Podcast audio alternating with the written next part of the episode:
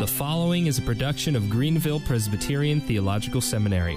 For more information about the seminary, how you can support it, or applying to become a student, please visit www.gpts.edu. Hello and welcome to another edition of Confessing Our Hope, the podcast of Greenville Presbyterian Theological Seminary. My name is Zach Groff. I'm the Director of Advancement and Admissions here at the seminary, and I'm also your podcast host. Today I have the pleasure of welcoming into the studio Dr. Joseph A. Pipa Jr., Professor of Historical and Systematic Theology, but also our President here at the seminary. And we are celebrating in 2018 to make Dr. Pipa blush, his 20th anniversary as president of Greenville Presbyterian Theological Seminary. And I mention that because we have a celebratory fundraising banquet that we're going to hold in Dr. Pipa's honor on Thursday, March 15th at um, at the Commerce Club in downtown Greenville. We would love for any of you who are in the area or coming in out of from out of town for the conference to join us for that uh, for that banquet. All proceeds will benefit student scholarships because, as you all know, Dr. Pipa is passionate about graduating men with a burden for the lost. Not a burden of debt. So it's only fitting that uh, whatever we raise that night for this spring should go toward scholarships. Dr. Pipa, thank you for joining me in the studio. Thank you, Zach. It's great to be here. I love doing this program with you. Yes, I, I enjoy these times myself, as you know. So we're um, I'm going to pray in a moment, but I also want to just encourage you all to check out gpts.edu/conference for information about our Spring Theology Conference. It's right around the corner. We already have um, a few dozen people registered, and we're very excited about that. We got a, a jump on registration already, and so we're, we're getting questions about the conference, and there's a lot of information that can be found there at gpts.edu slash conference. Let me pray, and then we'll dive into our questions. Our Father and our God, we do bless your name. You are so good to us. You not only bless us with life and with the enjoyments of this life, but you call us to commune with you in worship, to praise your name, to know you, and to serve you as your children. Lord, I pray that today you would use this session, even now, to make us more fit for service in your kingdom, and that you would be glorified by it as we handle these questions and turn to your word for answers to them. I thank you for Dr. Pipa, and I thank you for how you've used him over many years, particularly here at Greenville Seminary, and I ask that you would continue to use him in such capacity for many years to come. In Christ's name, amen. Amen. All right, Dr. Pipa, our first question comes from Chad Warner of Greenville, South Carolina. Chad is very good about getting in at the top of the list every month. And his question is Can Satan or his minions, false prophets, antichrists, the antichrist, etc., perform true miracles? Chad, there are basically two approaches to those passages. I think you probably have in mind what Paul wrote in Second Thessalonians uh, chapter 2 about the man of sin, as well as what John uh, saw in his vision of, of the book of Revelation with the uh, um, false gods performing uh, signs that would uh, beguile the people of the earth. In, in Second Thessalonians, uh, this one whose coming is in accord with the activity of Satan, with all power and signs and false wonders, and with all deceptions of wickedness for those who perish. So the question is are all of the signs merely deceptions, sleight of hand, and tricks of magic? Or is there some supernatural power manif- manifested? I tend toward the second. I think that we underestimate uh, the power of Satan uh, in these areas to do counterfeits. He himself is a counterfeit angel, an angel of light. So uh, perhaps they can do some signs. We saw the magicians in Egypt uh, could mimic the first two or three plagues. Uh, um, but quickly God manifested his power and conquest over them. The Christian does not need to be afraid of these uh, supernatural uh, signs and powers for a couple of reasons. One is he who is in us is more powerful than he who is in the world. We are protected. Even if we're put to death, uh, we're but ushered into the presence of the Lord. Also, we're given the criteria, for example, Deuteronomy 18 and other places in Scripture, that even if they can do false signs, the ministry is always measured by truth. If their message is in accord with Scripture, then we are to uh, believe them. And if it's not in accord with Scripture, we're not to believe them. All the more, I think that in our age there are no more God given uh, signs mediated through a human agent. And so, if someone is doing these kind of things, they're frauds. And whether Satan is to some degree enabling them to do these things, they're still frauds, and we need to treat them as such. Now I know this might take us farther afield than the question. Chad, I know is is is firmed up on his views of cessationism and gifts and things, but you, you say that you believe in in this day and age there are no more God given gifts of signs, uh, like you mentioned. Well, what what evidence would you marshal to that well, conviction? You didn't quote me correctly first. Oh, okay. Mediated through human agency. Mm. So God still does wonderful things. He he can heal, whether it's through an aspirin or whether it's directly. Uh, no healing takes place. Sometimes, as our confession says, he can use uh, against means, with means, above means, in addition to means. Uh, so I believe in, in, supernatural acts of God, answers to prayer, uh, but a miracle was uh, such a thing that was done through human agency. So this kind of ties in. Let's just relate it then to uh, a later question that uh, we have on our list today uh, about uh, tongue speaking. Question number four Jerry Deoleo of Lehigh Acres, Florida. Other questions dealing with tongues. It seems that the idea of these funky tongues that we see in the charismatic movement is something that goes all the way back to the second century with the Montanists and some other people. Can you answer the question what is the origin or what is the point of this phenomenon? And exactly how do you tackle this with people who are so convicted that they are speaking celestial tongues because of a misunderstanding of 1 Corinthians 12 and 14? So, what we have uh, in 2 Corinthians is the, the list of these extraordinary gifts that the uh, apostle is having to deal with because they're being abused uh, in Corinth. And in chapter 14, uh, Paul gets into the, the proper use of the gifts uh, and lays down some principles for their use that I'll, I'll come back to. But these gifts were primarily, as we read them, there were some, I think, gifts of revelation uh, that were given to uh, the church. As we look at the list in chapter 12, um, there is uh, the gift of knowledge and uh, trying to find that gift. Uh, there it is. Verse 8 For to one is given the word of wisdom to the Spirit, to another the word of knowledge according to the Spirit. Now, I would take those as revelatory gifts uh, uh, for bringing truth to the church, uh, and perhaps even the gift of inspiration to another faith by the same Spirit, and that's faith to know that God's going to uh, do something extraordinary. So when Peter and John looked on the man born lame, uh, they knew that God intended to heal him. Uh, to another, gifts of healing.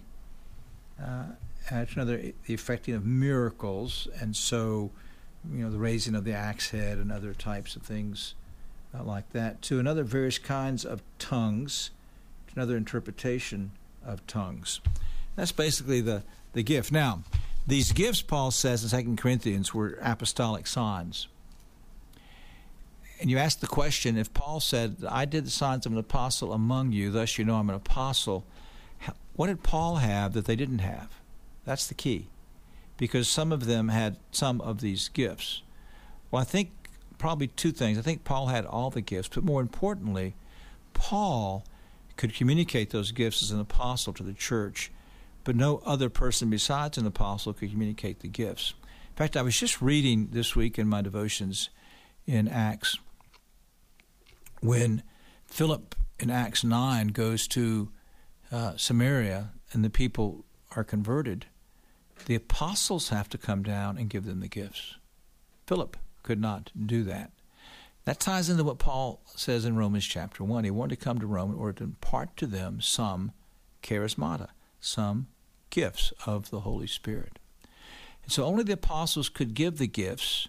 They exercised the gifts for revelation. They had the gifts as confirmation of their office. They could give the gifts for the church in this infancy stage when it didn't have Scripture. So the churches needed prophets. Uh, they needed wisdom and knowledge to know how to interpret the Old Testament. Everything that we have in the Old, in our New Testament, they didn't have, and so God gave them uh, these gifts. But with the completion of canon, the gifts are no longer necessary. With the cessation of the apostolic office, the gifts are no longer necessary. And a really useful little book uh, that gets into this is Walt Chantry's book, Banner Truth, publishes it, Signs of an Apostle. I encourage people to get that book and to read it. So, tongues, well, two things are going on. Uh, one is that, uh, yes, in the early church, uh, there were those who manufactured these gifts in order to uh, uh, convince people that they were hyper spiritual. Part of the problem of modern tongues is it's a sign of having the Holy Spirit, but Paul tells us in Romans 8 if you don't have the Spirit, you don't have Christ. There's no such thing as a Christian who's not indwelt by the Spirit. He's the Spirit of Christ who brings us into union with Christ. It's not a sign of then, tongues are not a sign of, of spiritual superiority. Now, they are regulated in 1 Corinthians 12 and 14 by if they're used publicly, there must be the gift of interpretation. This doesn't mean the tongue speaker didn't know what he was saying, but he had to be tested. This was the way you kept false teachers out.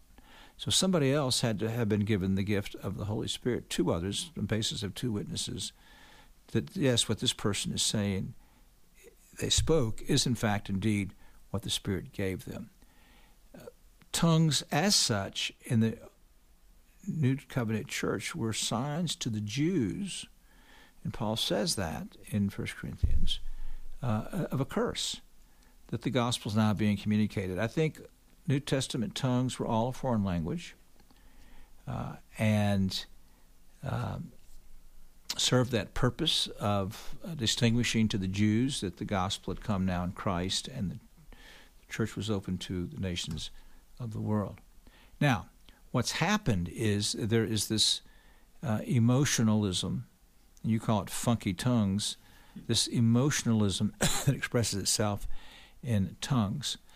As a uh, teenager, I was attracted to this movement, so I went to the meeting and I went back to the uh, room afterwards. And they tell you how to breathe and how to move your tongue. It's completely manufactured. Moreover, we also know that Spiritism and false religions, for example, in Brazil, very hectic uh, spiritual exercises that include uh, tongue speaking. So I tie this in then to Chad's question. Uh, I think there are different types of people. I think there are sincere people who are beguiled, who want more than what particularly liberalism or weak evangelicalism can offer them. And they're seeking a deeper spirituality. Packer says when he discusses this, they normally grow out of that when they really begin to commune with the God of the Bible. I think there's charlatans who use this to beguile people. Uh, and I think in that case, they could actually be uh, false signs of, the, of Satan in order to deceive. And then I think there's just people that emotionally that fall into this and because they want more. I think to to highlight a couple key things that that really were pointed out to me in your answer, Dr. Pipa.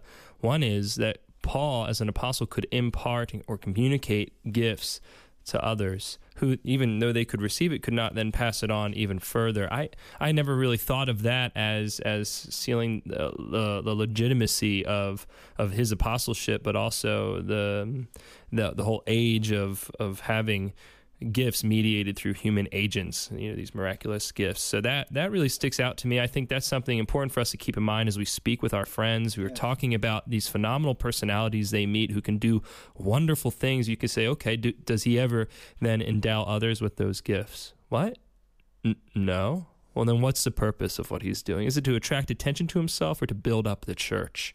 Because that's what these gifts were for, is clearly communicated in our passage together. And then the other thing is the, the provoking the Jews to jealousy and, and giving them a curse. That's another aspect of gifts that we don't think about. But when you look at the, the last half of Romans 11, you see that's exactly one of God's purposes in bringing uh, the revelation to to the Gentiles, to in gathering this this wild olive branch and putting it into the the, the church, is to provoke the cut off branches to jealousy, right. so that they might be brought in again as well. It's all part of the promise of God. Thank you, Dr. Pipa, and thank you, Chad and Jerry, for these thoughtful questions. You know, every month we deal with questions uh, uh, with regards to gifts and, and uh, charismania, so to speak, and other things. And uh, there's good reason for that. It's because much of the church in our day is is misguided on these points. So we're happy to receive these questions and to answer them. Our next question comes from our friend Lucas Salgado of Recife, Brazil, and he has a couple questions. We're going to start with one now. Thinking about the 500 years Reformation anniversary and the famous phrase "Ecclesia Reformata et semper reformanda est." which are the doctrines slash areas that the modern church needs reformation today? I guess other than the charismania I just mentioned, Dr. Pipa. Well, uh, Lucas, nice to hear from you. The uh, church uh, reformed is always reforming. The reformed church is always reforming. Now, oftentimes this is simply a slogan that's used by those who are not committed to our confession. And so it's a way of trying to stretch the boundaries beyond confessional Christianity. Frankly, I don't know anything in our confession in terms of a doctrine that's explicated that I would disagree with. Now, I would disagree with nuances of this doctrine or that doctrine. So, for example, if the confession teaches that we're to sing psalms exclusively, I'm not sure it does, but if it does, then I would scruple that and say, I think the Bible also would require me. So that would be little areas exegetically where we might come to a, a more profound understanding. And, and you see that, for example, in American Presbyterianism. Exegetically, the Antichrist was obviously more than the man of sin in 2 Thessalonians chapter 2 and wasn't necessarily the Pope or the papacy so John says there were many antichrists in his day, and he was dealing with this Docetist who said that Jesus only appeared to be a man and wasn't really a man, and they went out from the church and they were antichrists. They were opposing Christ as God incarnate. So I think the papacy is an anti-Christian institution. I think the popes are antichrist, but not the antichrist, the man of sin of Second Thessalonians. So American uh, standards changed that. Now I, I wish they had remained a bit stronger. I mean, they they they believed that the Roman Church was apost- apostate, but in doing away with the one, they left the door open to uh, those who would want to say, well, the Roman Church is is not an apostate church. It is an apostate church. So, but that would be an area where the church grew in its exegetical grasp of uh, Scripture. Uh, so uh, the, the, doctrine's there.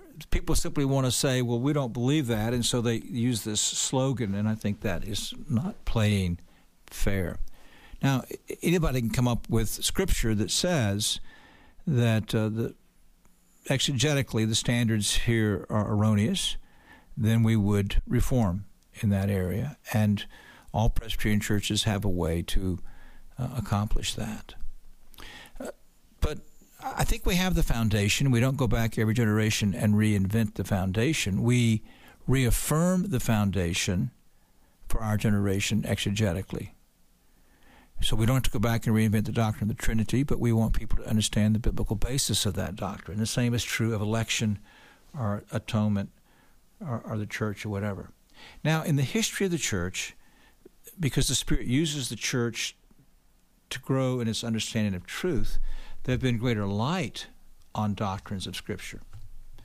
And so, for example, Calvin, the theologian of the Holy Spirit, built on Luther, and much more holistic foundational approach to the work of the Spirit in illuminating Scripture and in preaching in whatever. Southern Presbyterians, I think, were the great ecclesiologists of the Reformed Church and developed a vibrant doctrine of the church and particularly the role of deacons. And so these weren't changing truths. I like to think of it as more is that the church grows in her maturity and her understanding and will begin to flesh out more things uh, practically. So you have to be careful. A lot of folks use it simply as a way to deny confessional teaching. That's dangerous. But if it's simply the church is going to grow in her grasp of particularly implications and practical outworking. For example, I do a lot of work in worship, and I'm teaching my intensive worship class this week. And I think there's areas in worship that modern Reformed churches that have well regulated worship could be doing much more than they're doing.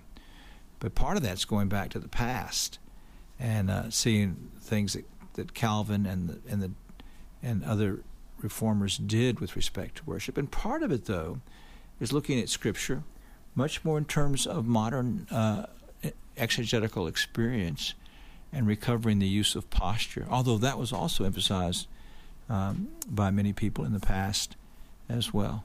So I hope that uh, helps you see is that yes, we'll come to new insights, but I don't know any Reformed doctrine that I think is going to exegetically should be changed. And the danger that Dr. Pipa is citing about people who would hijack this slogan, this this this commendable phrase to corrupt the church is most clearly seen in my experience anyway in the liberal mainline churches because they will say we are for a continuing re- uh, reformation. Well, so am I. I'm from a, for a continuing reformation. That sounds pretty good, but what they mean by that is utterly changing everything that that that that the church has brought with her up to this age um, to get away from the teaching of the Bible. They're not they're not saying let's go back to the Bible in the famous words of was that Barnhouse or uh, who who said we got to go back to the Bible. It was one of those old radio guys, which is much more of a commendable the name of his program, phrase. wasn't it? Yeah, yeah. the Bible. or the Bible. Yeah, the, back to the Bible.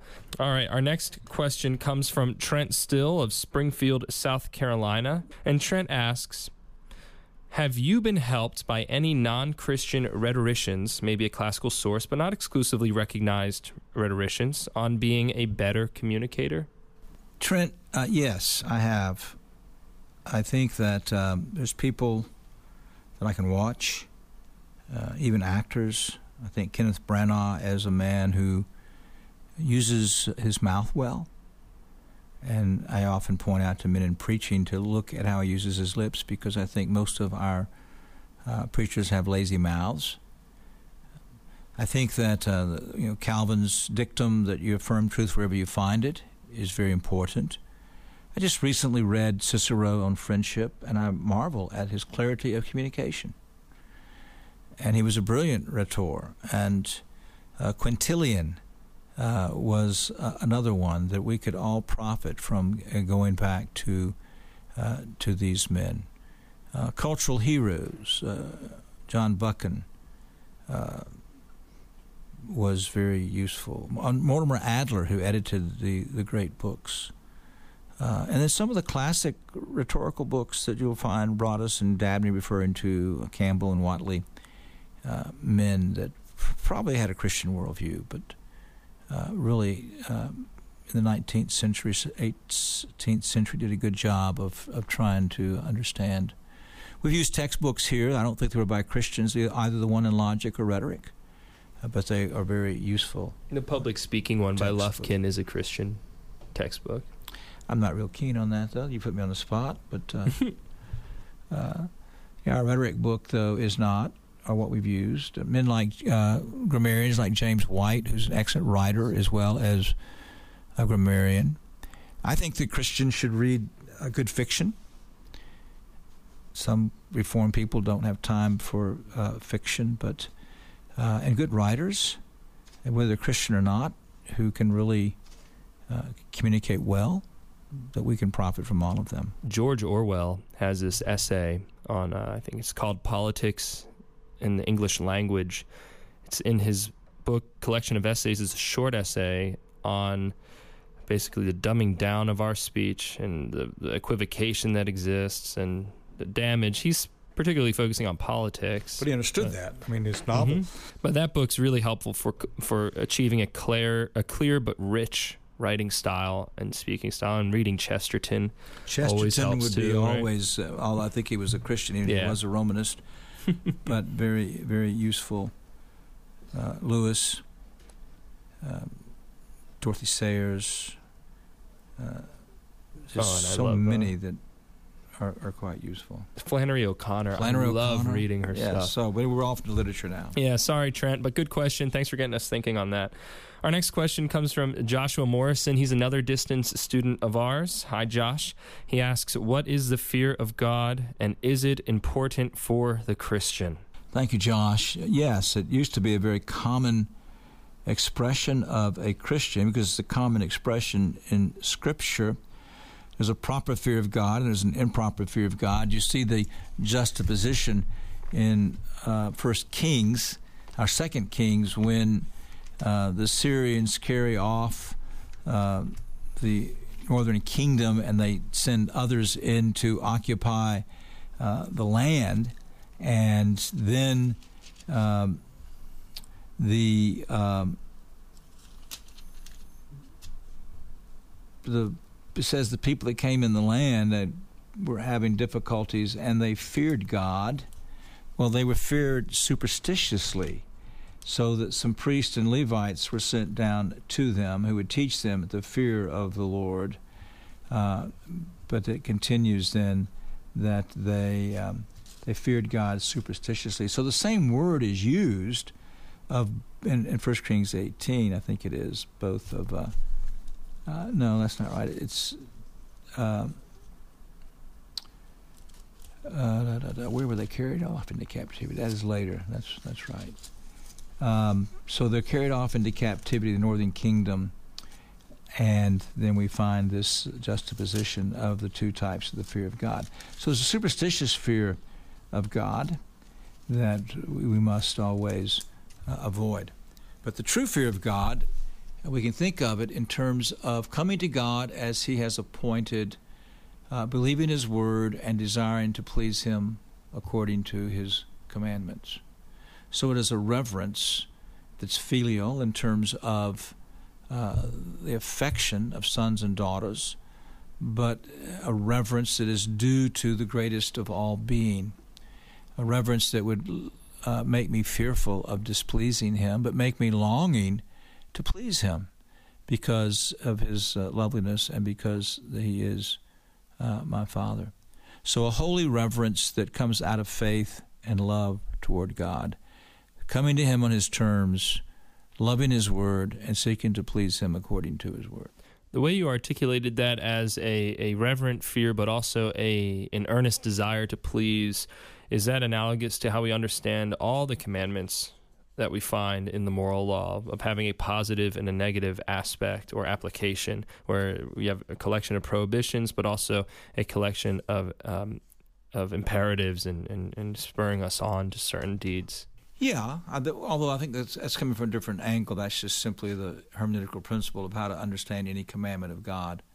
That the opposite of what is commanded is forbidden, the opposite of what is forbidden is commanded. But it's just the wholesale desire to love God with heart, mind, soul, and strength. And that is 2 Corinthians 17, uh, the two uses of fear. Second Corinthians or Second, Second Chronicles? Kings, Second, Second Kings. Kings 17. I'm tired, so. Yeah, we've had a we've both had a long day. I'm taking the class Dr. Pipa is preaching, so I'm also feeling a bit sluggish. So forgive forgive us. We have a question that came in on from one of our live listeners from William Tejeda. He asks, with recent talk of self-defense in mind, were Jim Elliot and his missionary co-laborers unwise or wrong to not defend themselves when Hmm. attacked? Tough question. It is a very tough question, and and frankly, um, I don't know. I think they had a gun with them. I think that um,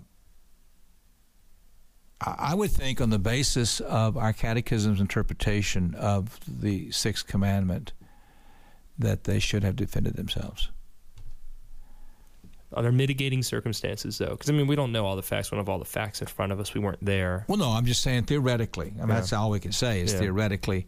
Let's just put it this way: if a missionary goes into a tribe and that tribe seeks to kill them, are they martyrs for Christ, or are they uh, proper to defend themselves? And part of it would be a matter of conscience, uh, as long as they've thought about it ahead of time.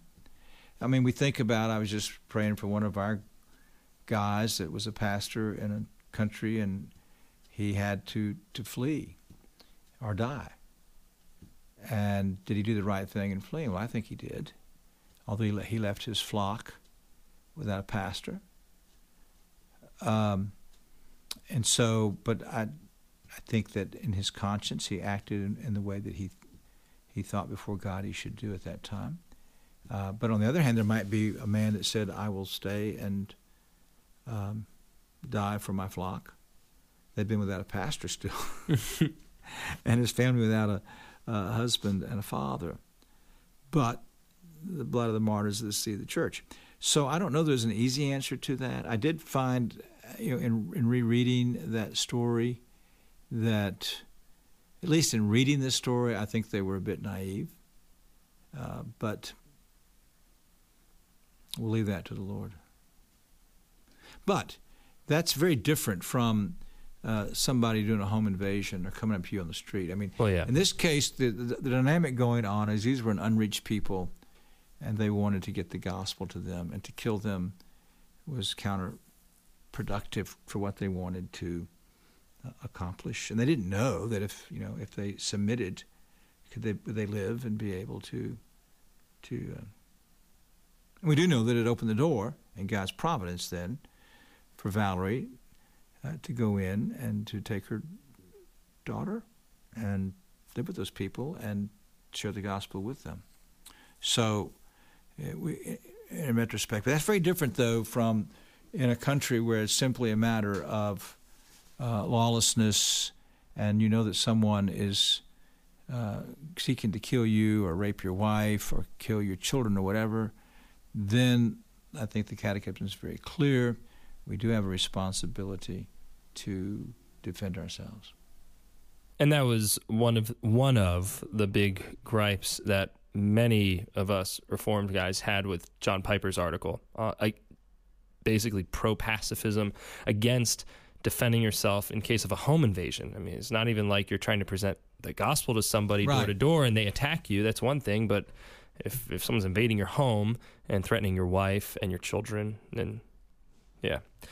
Our next question comes from Kevin here in Simpsonville, and he asks another very practical question Is it appropriate to split our tithe between our local church and some other Christian organization?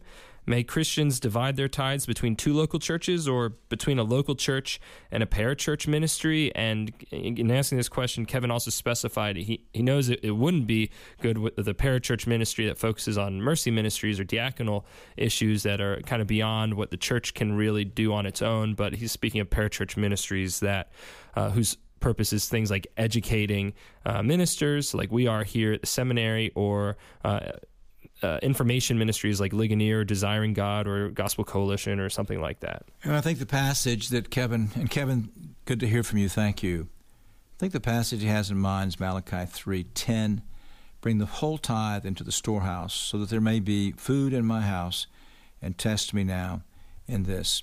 And so the principle that many have developed out of that, that the whole tithe is to be brought into the treasury of uh, the local church. I'm not sure that that is a valid um, extension of that text, but we are required by our membership vows, at least in, in Reformed Presbyterian churches, to support the church to the best of our ability.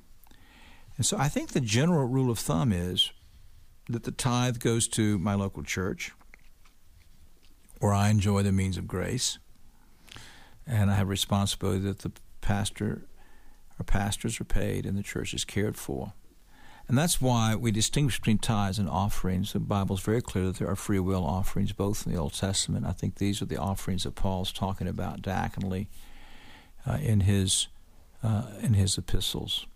So I would say the rule of thumb is that your tithe should go to your local church uh, in order to as an act of worship. Now that's that's also. In fact, I'm writing, uh, and y'all can pray for me in this the pamphlet series. And by the way, just my newest one was just published by uh, Heritage Reform, and that is how do we glorify God in all things. And that's in the series Cultivating Biblical Godliness, which right. is co-edited by Dr. Joel Beeke and Dr. Ryan McGraw here at our seminary. So this year I'm doing one on uh, tithing and stewardship. So I want to study these issues even more fully. I might change my mind on a lot of things in that process, uh, but um, I would say that one thing we have to keep in mind is the tithe is an act of worship.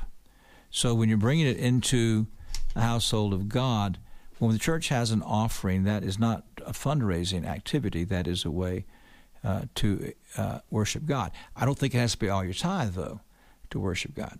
So the important thing, I think, is is my church properly cared for? Do they have uh, an abundance? Um, and then I make a decision of what to do with other uh, income. Now, a tithe is technically 10%. One of the things that I've taught pastorally, and I believe, is that, well, two things. One is I should tithe if, if the seminary is paying my medical insurance or they putting, giving me retirement policy. I'm, I'm to tithe on that as well. That is uh, income. I used not to do that. I had a ruling elder rebuke me about that, and he was right and I changed I changed my practice. Second thing is that when I was young and um, didn't have the kind of income that I have now, uh, a ten percent was actually sacrificial. But I think I'd be wrong at what I make now uh, just to give ten percent. And so, by God's grace, we give a lot more than than ten percent. And so. Um, when I figure my tithe to the church, I basically figure it on my uh, income.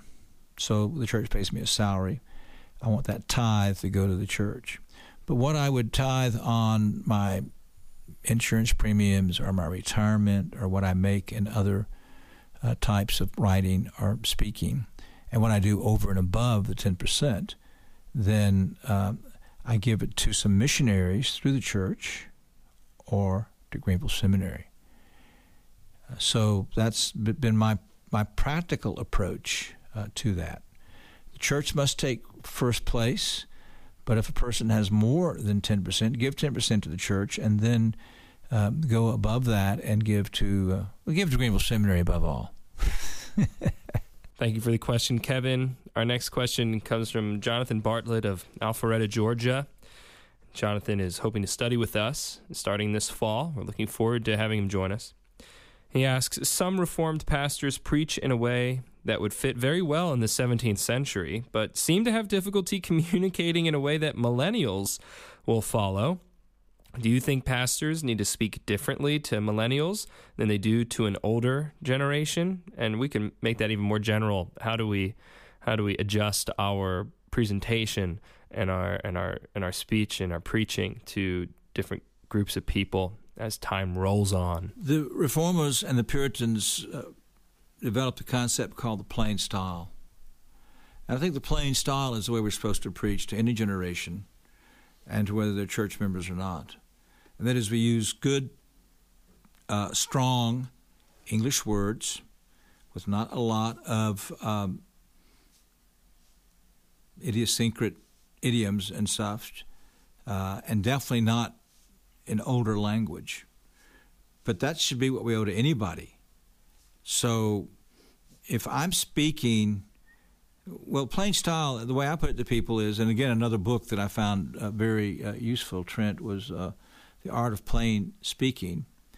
Uh, not a Christian man, but uh, he wrote the principles that then modern journalism picked up on, and that is you basically communicate at a middle school level.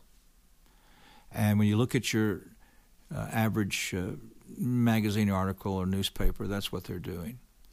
So uh, that's what's important is that we communicate in a level to be understood by everybody. We don't need to pick up the jargon. In fact, we should not pick up the jargon of uh, 21st century millennials or whatever, but speak God's truth in plain, simple, strong language.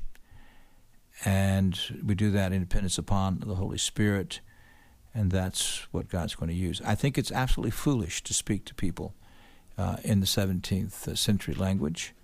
Uh, we, I encourage praying with yous and not these and thous, and not using the authorized version as much as I love it, simply because I don't want to give impression to young people today that there's something archaic about the Christian faith.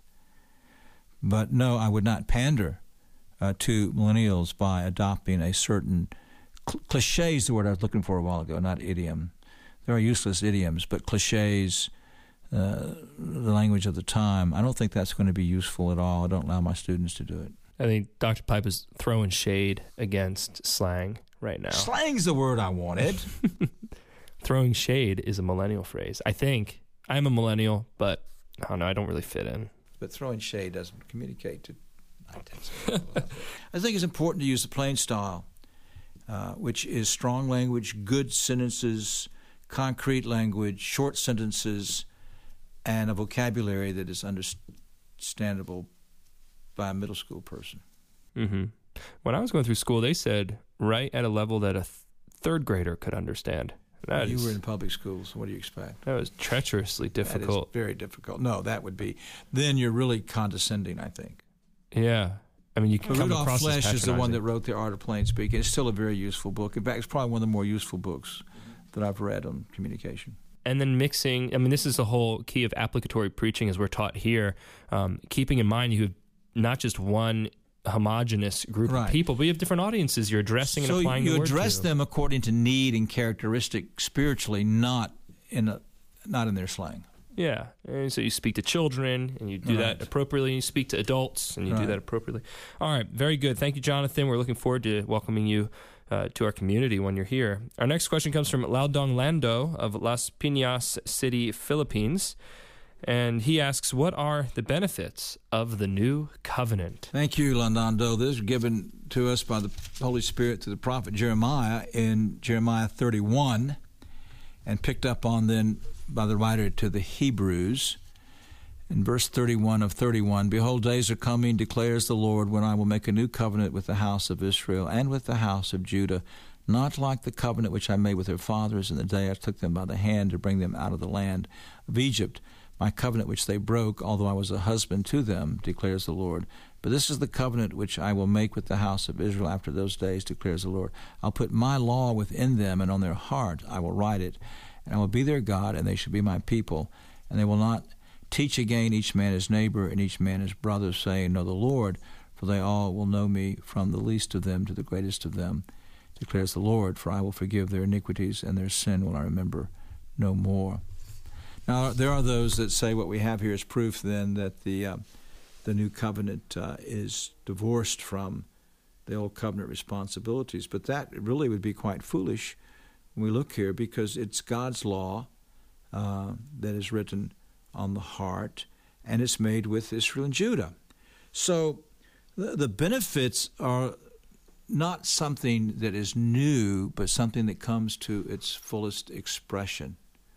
So, for example, the law written on our hearts, in the new covenant, we have the Holy Spirit who indwells us, and in regeneration brings us to a much greater realization. Our consciences are corrected by the Spirit through Scripture, and we come to a much uh, fuller realization of the truth of God's Word, but also an empowerment to obey that I think exceeds. That's why when you read in the Old Covenant of the foibles and falls of almost every Old Covenant hero, we got to realize that what Jesus said of John the Baptist, the least in the in the in the new covenant is better off than the greatest of the old covenant because we have the Holy Spirit empowering us, keeping us.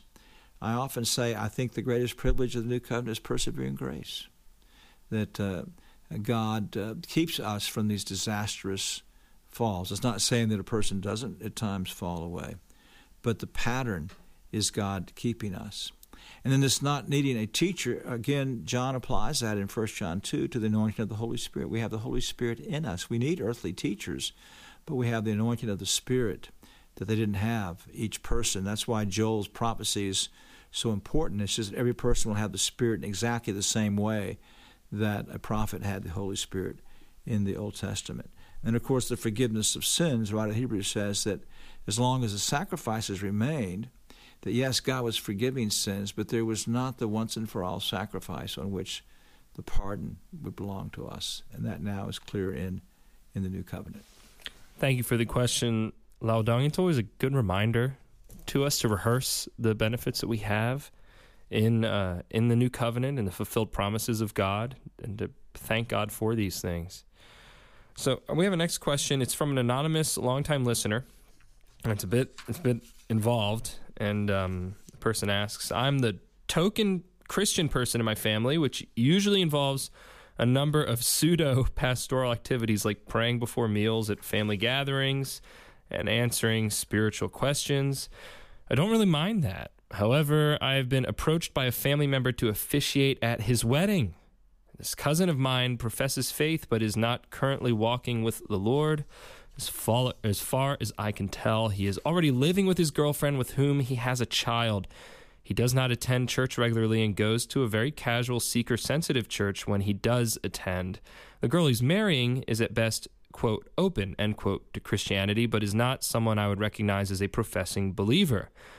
I am not ordained to the ministry, nor am I licensed with the state to officiate at weddings. In theory, I would not be opposed to doing this if both bride and groom were active Christians, but then the clear path to follow would be to approach their pastor to officiate. On one hand, I do not want to come across as harsh and unloving by refusing outright. I am very glad that my cousin did not abandon his girlfriend with a child out of wedlock, and I love them all dearly. It's a tough situation. On the other hand, I do not want to enable or affirm the sinful lifestyle that has led to this situation. Can you help me to think through this dilemma that I'm in? Well, Mr. Anonymous, uh, the first thing is you really don't have a dilemma because you would not be allowed by the law to perform the uh, the marriage ceremony by the state or by your uh, denomination if you are in a regular um, denomination that requires proper uh, ordination. But of course, the question is much deeper than that. Let's assume that you were ordained. You'll be facing the same type of question and I've, I've had many friends who had to face this uh, this question.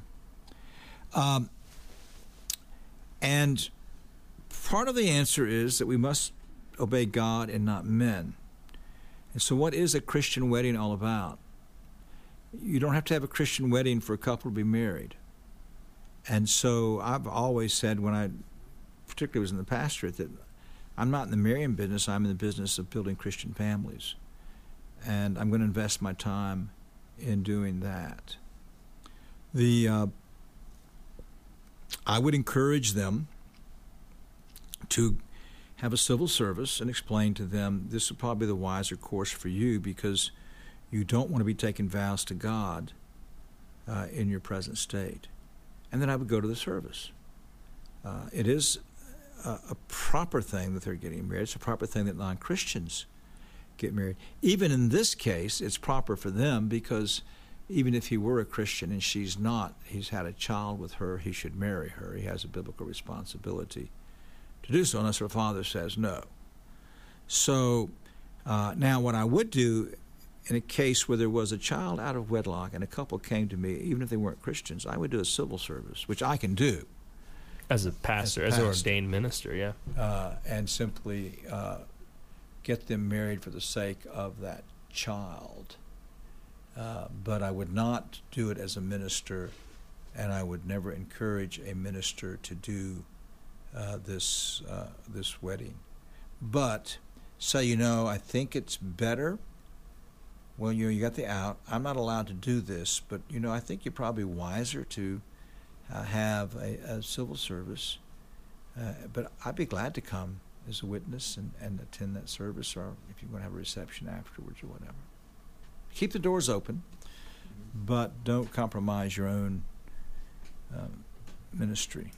You know, it's a sensitive situation, and it it's I think representative of much of modern sentimental religion. That religion is all about us. It's all about me. It's there when I need it. It's it's it's a nice adornment to the things that happen in my life, as long as it doesn't inconvenience me. Right. And um, but at the same time, you don't want to totally burn someone that you love and that and that you'll be in touch with. So, so our next uh, our next question comes in from another longtime listener who who desired to be anonymous.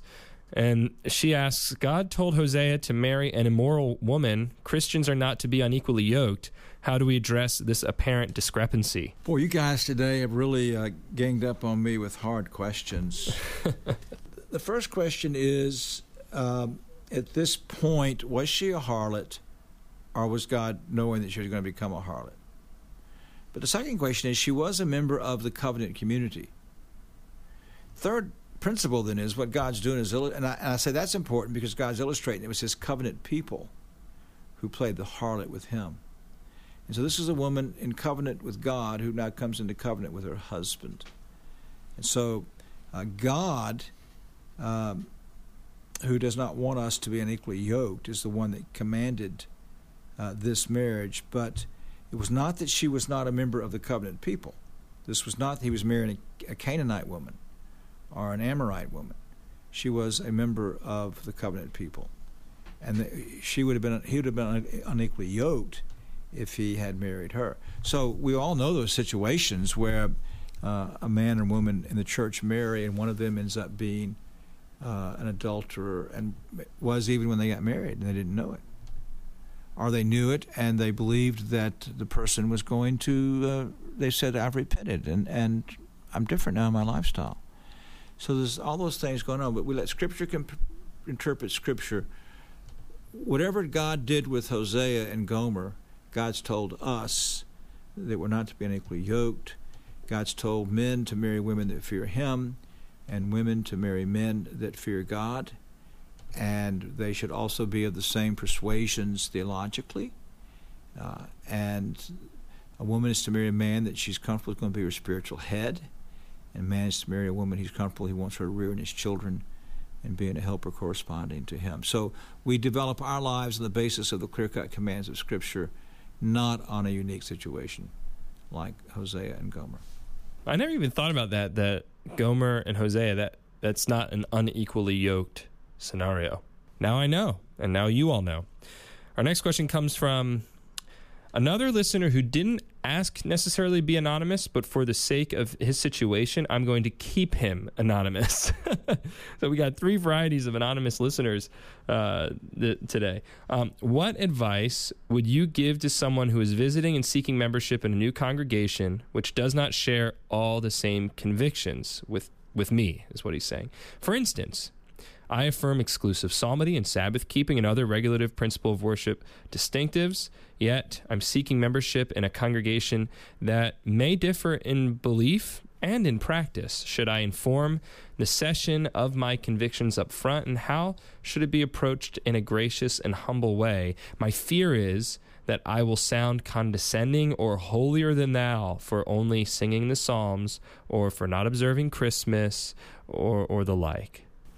I think your instinct, uh, Mr. Anonymous, is good, and that is that you ought to not join a church where there's that that many strong differences uh, without uh, letting the session know. And you, you approach that by simply saying, you know, I'm not condemning you, and I'm willing to come under your authority. But I think that uh, you'll need to know that uh, as I take these vows, and that's why you have to clarify, uh, I take vows to support the church and its work and ministry, that uh, in good conscience, I cannot uh, sing non inspired hymns. I will not stand out. I'll open the hymn book and stand there and you know in the midst of of the congregation as they sing, and I will not in any way militate against the church's positions. The uh, same with uh, I'm not going to attend a special uh, Holy Day service, uh, and that's just on the Lord's Day. If it's on the Lord's Day, then I'm going to uh, attend that uh, attend that service. So those areas where you call them regular principle areas, and they are, but be careful of thinking that well, because people don't agree with you, they don't believe the regular principle. I strongly hold the regular principle of worship, but I have no problem. Uh, in fact, I believe it requires me to sing hymns, so that's fine. But you just have to humbly uh, let that be known. Now, the Sabbath's a bit different, isn't it? If this is a confessional church that you are uh, joining, I don't think you need to tell them that you're a Sabbatarian. You need to assume that they are. and you want to keep the freedom then, uh, if in fact they are not uh, uh, holding to the Sabbath, to be able in a winsome way to encourage them.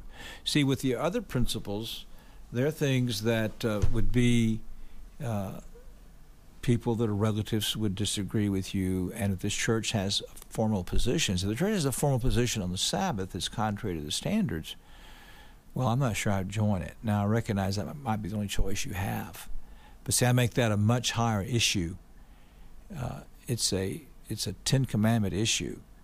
It's a creation ordinance issue. So, but that you have to approach it then I think differently. And so I don't think you need to let your flag fly on that one, unless the church is already doing things like uh, public recreational activities and, and, stuff like that. And but in that you don't want to lock yourself in at that point where you wouldn't be able to encourage people and give them literature.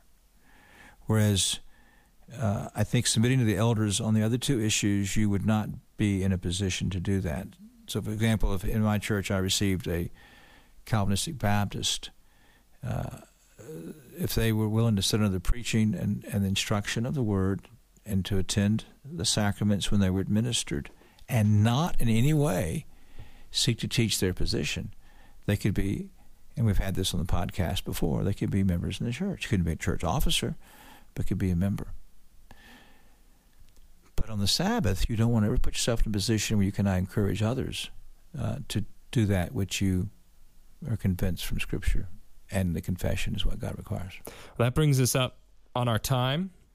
And um, and we have we have a couple questions from um, folks who submitted two for this month, and we will get to those next month also gives us some time to study, or at least gives the first two questions next month, Lord willing. I do have to study yeah. one of them in particular. And I'm sure Chad Warner of Greenville, South Carolina, will have another question for us at the top of the list. In fact, I know he does. And Anonymous will too. And yeah. I'm sure that Virginia will. And and something about tongues. Listeners. Funky tongues.